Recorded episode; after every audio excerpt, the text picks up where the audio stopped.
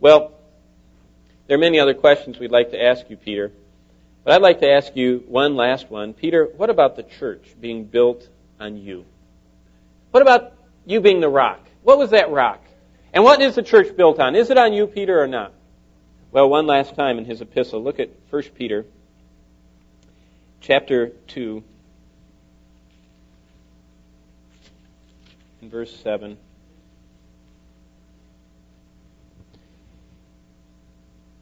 And I'll start in verse 6 and verse 7 of 1 Peter 2. For this is contained in Scripture Behold, I lay in Zion a choice stone, a precious cornerstone, and he who believes in him shall not be disappointed. This precious value then is for you who believe and for those who disbelieve. The stone which the builders rejected, this became the very cornerstone and a stone of stumbling and a rock of offense, for they stumbled because they are disobedient to the word.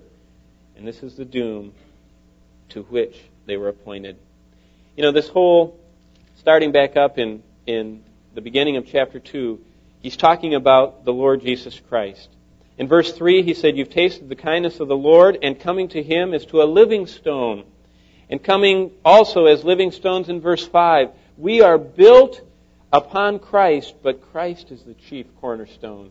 Peter never thought of himself as the, the foundation of the church. Peter never thought of himself as the one upon which the church is built. In fact, his good friend Paul in 1 Corinthians 3:11 elaborated on this because even in the first century there were people that were thinking they could build their lives on men. And Paul wrote this, "For no man can lay a foundation other than the one which is already laid, which is Jesus Christ." Now let's go back to that very passage in Matthew 16 to wrap up this morning. Because the entire passage we've been looking at in the book of Mark is uh, enlarged upon by Matthew. And in Matthew chapter 16, I want to show you what we've seen from the book of Mark and then conclude with our study. Matthew 16, and starting in verse 13 is what we were reading in, in Mark chapter 8 last week. And it says, Jesus came into the district of Caesarea Philippi, and I told you he came there because of the great contrast that was. That was a place of pagan worship. And Jesus Christ asked him a question. He said, Who do people say that I, the Son of Man, am? And I discussed with you last week the great confusion that was going on. And listen to what they said. And they said, Some say, verse 14, John the Baptist. Now that's fascinating that anybody would have thought Jesus was John the Baptist because they were together in the same place at the same time, standing beside each other, and they looked dramatically different. But people are confused, and they've been confused, and there always will be confusion. So some people thought Jesus was John the Baptist. Others thought he was Elijah. That's another fascinating thing. Elijah uh, and John the Baptist ran around wearing interesting uh, animal skins and living out in, in desert regions, and they did a lot of phenomenal things, and Christ didn't act like that, but some thought he was Elijah. Others thought he was Jeremiah or one of the other prophets. But verse 15, who do you say that I am? In the first century, when Christ was on earth, there was religious confusion, and there still is today. And the question still is who is Jesus Christ? And, and what did he start? And, and who is the church built on? And, and that question still lingers. And so Christ sets them up for a real time to make a decision. In verse 16, here's the great statement. And Simon Peter answered and said, Thou art the Christ, the Son of the living God. Now, what was he saying? Well, think in your mind. He was a good Jew, schooled in the Old Testament literature, and he knew that Isaiah 7:14 said that thou shalt bring forth the virgin shall conceive and bring forth a son and call his name Emmanuel, which being interpreted is God with us. And he said, "You Jesus Christ are God with us." He also knew Isaiah had said in chapter 9 verse 6 that the one that was coming to this earth would be the wonderful counselor, the mighty God, the everlasting Father, and the Prince of Peace. And Peter said right here in verse 16, that's you. You're the anointed one. You're the everlasting Father. You're the Prince of Peace. You're the mighty God. It's you.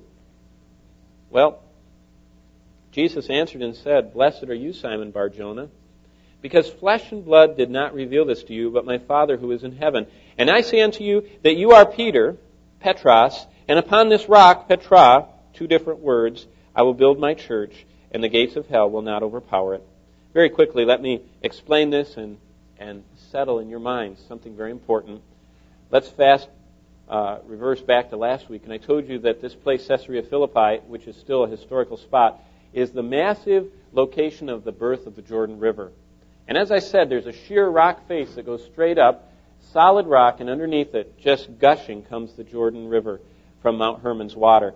And on that spot, a very enshrined spot with all these pagan uh, temples and one to Caesar and lots of others, Jesus stood and he asked them who he was, and they were looking at all these false gods, and they were looking at all the religious confusion. And Peter jumps forward and said, You are the Son of God. Now listen to this. Verse, verse uh, 18. I also say to you that you are Peter, Petros.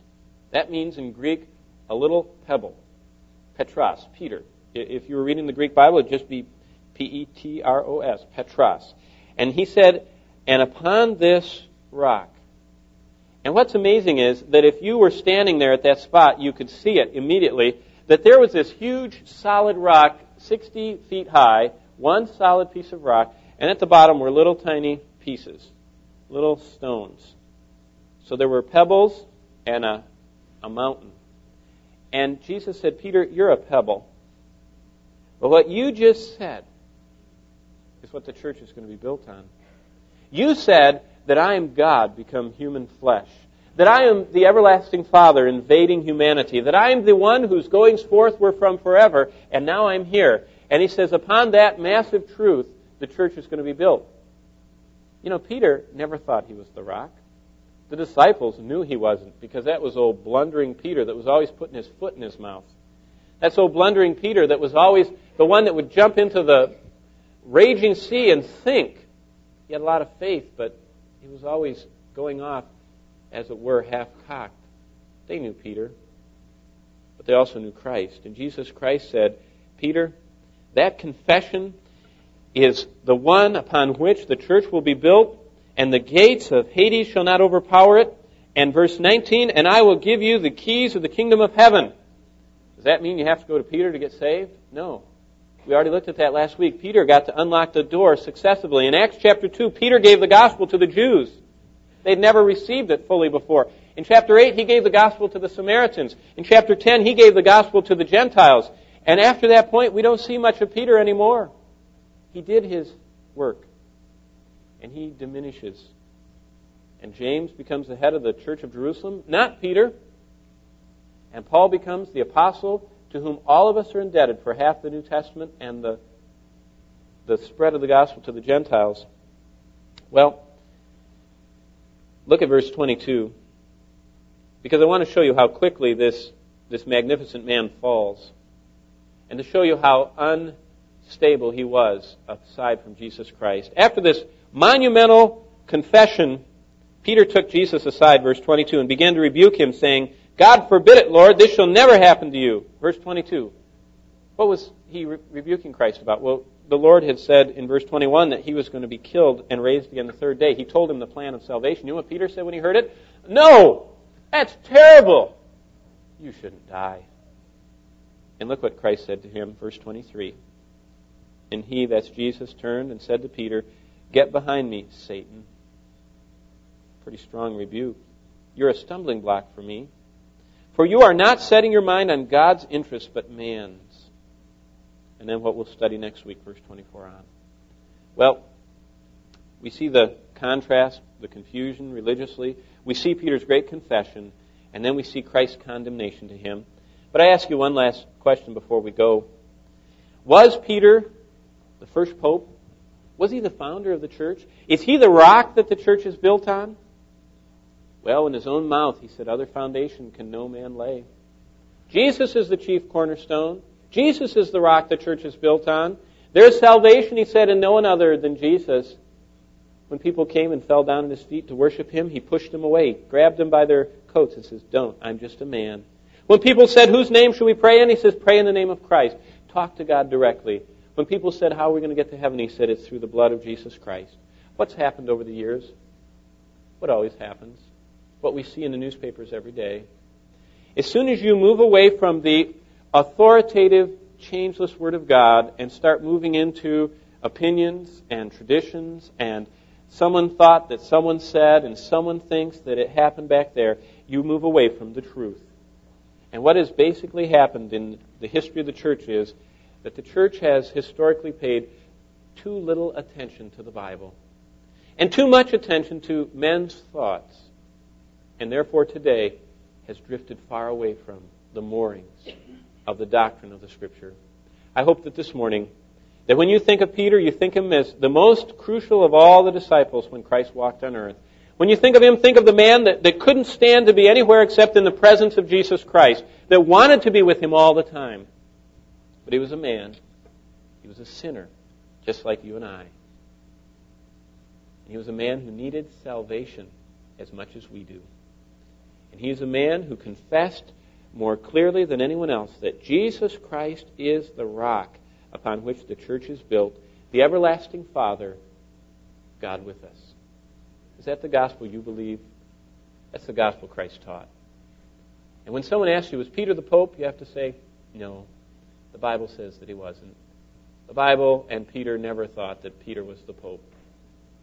But that's not the important question. The important question is, are you trusting in Jesus Christ only? Or Jesus plus Peter? Or Jesus plus the church? Or Jesus plus the saints? Or Jesus plus the sacraments? Because the gospel is Jesus Christ's sacrifice only.